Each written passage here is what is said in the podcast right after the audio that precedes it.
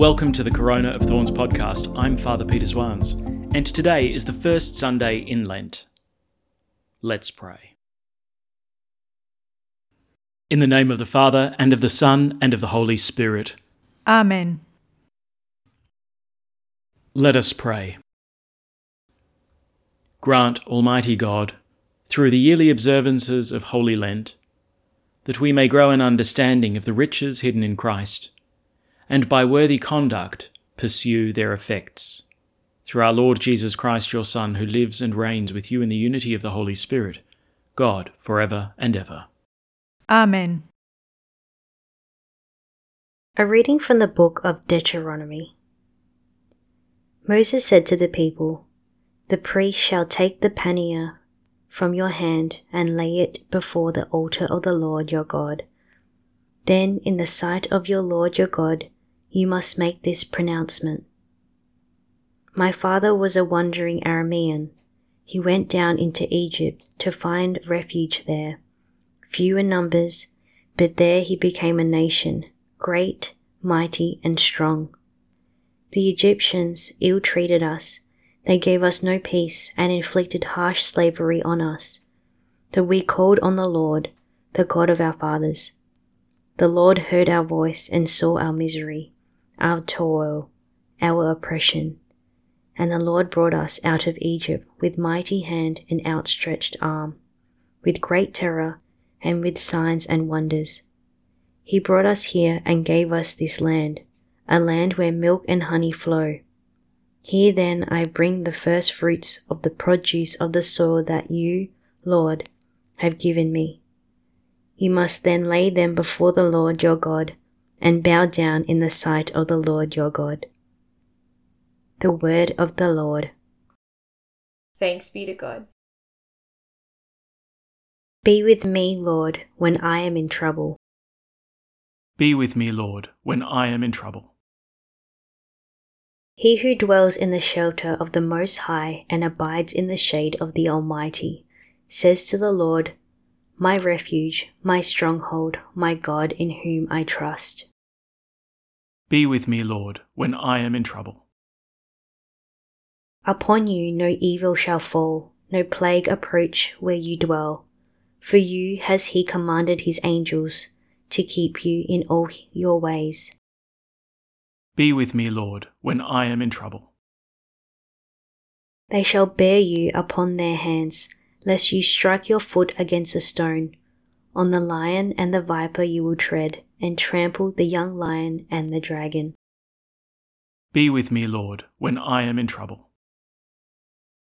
His love he set on me, so I will rescue him. Protect him, for he knows my name. When he calls, I shall answer. I am with you. I will save him in distress and give him glory. Be with me, Lord, when I am in trouble. A reading from the letter of St. Paul to the Philippians. My brothers, be united in following my rule of life. Take as your models everybody who is already doing this, and study them as you used to study us. I have told you often, and I repeat it today with tears. There are many who are behaving as the enemies of the cross of Christ. They are destined to be lost. They make foods into their God, and they are proudest of something they ought to think shameful. The things they think important are earthly things.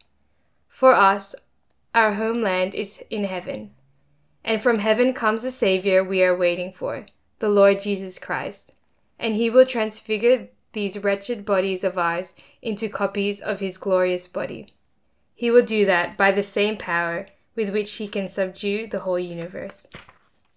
So then, my brothers and dear friends, do not give way, but remain faithful in the Lord. I miss you very much, dear friends. You are my joy and my crown. The word of the Lord. Thanks be to God. Glory and praise to you, Lord Jesus Christ. From the shining cloud, the Father's voice is heard. This is my beloved Son. Hear him. Glory and praise to you, Lord Jesus Christ. The Lord be with you. And with your spirit. A reading from the Holy Gospel according to Luke. Glory to you, O Lord. Filled with the Holy Spirit, Jesus left the Jordan and was led by the Spirit through the wilderness, being tempted there by the devil for forty days.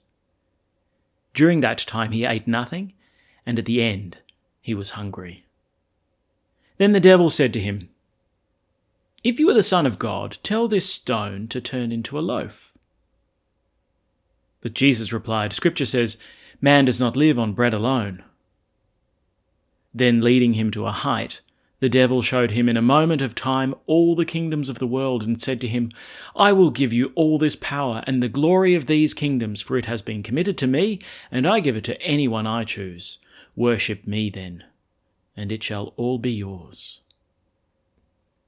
But Jesus answered him, Scripture says, You must worship the Lord your God and serve him alone. Then he led him to Jerusalem and made him stand on the parapet of the temple. If you are the Son of God, he said to him, throw yourself down from here. For Scripture says, He will put His angels in charge of you to guard you. And again, they will hold you up on their hands in case you hurt your foot against a stone. But Jesus answered him, It has been said, You must not put the Lord your God to the test. Having exhausted all these ways of tempting him, the devil left him to return at the appointed time. The Gospel of the Lord. Praise to you, Lord Jesus Christ. So here we are in Lent. And, uh, you know, presumably our practices of prayer, fasting, and almsgiving have um, made a bit of a start. Perhaps we're going strong. Uh, maybe we've struggled a little bit. Uh, but you know what? I think the church is uh, very understanding of our humanity, and, and so she takes a moment to present us at the beginning of this Lenten journey with the temptations in the desert. Sounds like we can expect to get a bit of the same treatment these 40 days of our own prayer, fasting, and almsgiving. The account of Jesus' temptations in the wilderness, I think, you know, even just a kind of shallow reading of them give us the pretty good indication that there's something deeply symbolic that's going on. We've got to do a little bit of work to scratch the surface to see the dynamic of what's happening in these temptations. I mean, stone to bread, all the kingdoms of the world, throw yourself off the temple. What's going on here? Well, just before we pick up the story in the gospel today, um, we hear that Jesus was baptized in the Jordan by John, and the Holy Spirit descends upon him like a dove. And we hear then that Christ was immediately driven into the desert by the Spirit, where he fasted for 40 days and then tempted by the devil. Now, to see what's truly happening in this moment, it's important for us to return to the book of Genesis. And it's there that we find the story of the beauty of God's creation, um, but it's deforming because of sinful disobedience. See, the Garden of Eden was a place where humanity lived in easy communion with God and with the rest of all of creation, right? There's no need for toil or sweat, and food literally grew on trees. It's a place of delight. And it's a place of protection because, you know, it's a walled garden. And it's a garden that's cultivated. It's not wilderness, it's ordered. But then we hear that the serpent slithers in to tempt Eve and Adam to break God's law. And it's an insidious temptation against God's love. We hear this. He says, God in fact knows that on the day that you eat of the fruit of the tree of the knowledge of good and evil, your eyes will be opened and you'll be like gods, knowing good and evil. Now, the temptation here sows doubt in the mind of Eve. God has forbidden Adam and Eve to eat the fruit of this tree, but why? According to the serpent, eating this fruit will open the eyes of Adam and Eve. Eating this fruit will make them like gods and will give them the knowledge that God has. So, if the fruit promised all these things, then it would have to be true that God had forbidden Adam and Eve from eating it because he was trying to keep their eyes closed. That he didn't want them to be like gods that he didn't want Adam and Eve to be his equals, his rivals. And so, at the heart of the temptation of the serpent is this one proposition God doesn't love you. He doesn't want you to reach the fullness of human existence. So, if you want to strive after true happiness, you can't rely on God to give it to you. You need to take it. You need to snatch it from Him. You need to grasp what He's not willing to give. Now, in succumbing to the devil's temptation, Adam and Eve didn't merely break a random rule that God had given them, something arbitrary and a bit nonsensical. No, they had fundamentally suspected God's love for them and ruptured their relationship with Him. Now, the moment of Jesus' temptation in the desert needs to be seen in the light of the first temptation of Adam and Eve. The accomplishment of Christ's mission will be to bring about a new creation of the world, one which heals the wounds inflicted by sin. So, the first thing to notice is that the Holy Spirit descends upon Jesus as he rises from the waters of baptism, and then the Spirit drives him into the desert.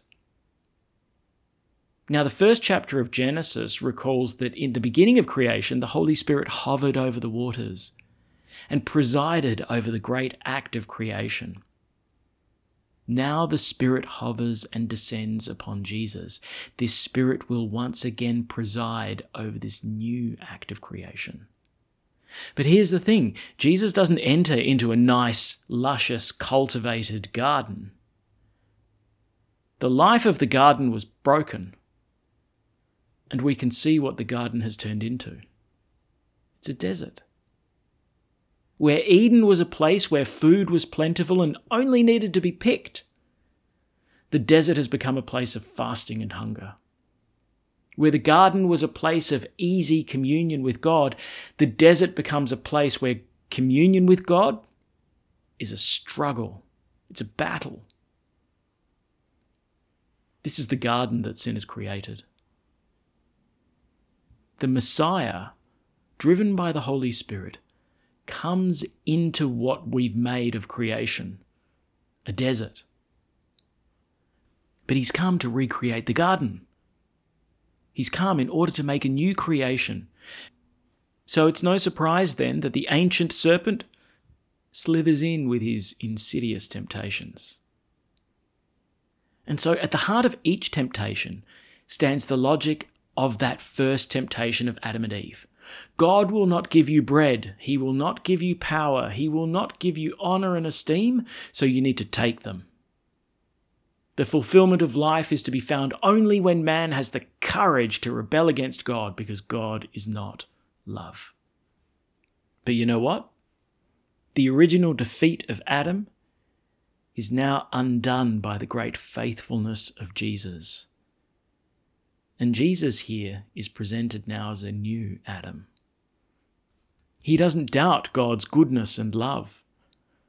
The victory of Jesus is the victory for all of humanity because we become the sons and daughters of this new Adam.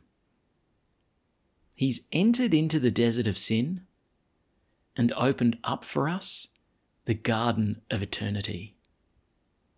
The magnitude of this story is so understated. It's amazing. And there's this line that always makes me smile. Jesus fasted for 40 days and 40 nights, after which he was very hungry. you don't say. Well, the 40 days of Jesus fasting in the desert. It's an echo of another Old Testament story. From the book of Genesis, we go to the book of Exodus, right? Jesus' fasting in the desert echoes the 40 years that Israel spent wandering in the desert as they fled the servitude, the slavery of Egypt, and moved toward the promised land. And during this great passage from slavery to freedom, the Israelites over and over complained to God about their hunger Listen to this. They say, Why didn't we die at the Lord's hand in the land of Egypt when we were able to sit down to pans of meat and could eat bread to our heart's content? As it is, he's talking to Moses, right? You have brought us to this wilderness to starve this whole company to death. How's that for gratitude? The Israelites grumbled and longed to return to their time of slavery, preferring the full stomach to the freedom that comes from being the sons and daughters of the covenant. And this same temptation is being made to Jesus. Wouldn't it just be easier to content yourself with satisfying your immediate desires? This road to freedom and to communion with God, ugh, it involves a road that's too difficult to walk. Stop walking, go back to Egypt. Now, Jesus thwarts this temptation because he's able to recognize the true longing of the human heart. Man doesn't live on bread alone, but on every word that comes from the mouth of God. The true longing of the human heart can't be satisfied with immediate pleasures.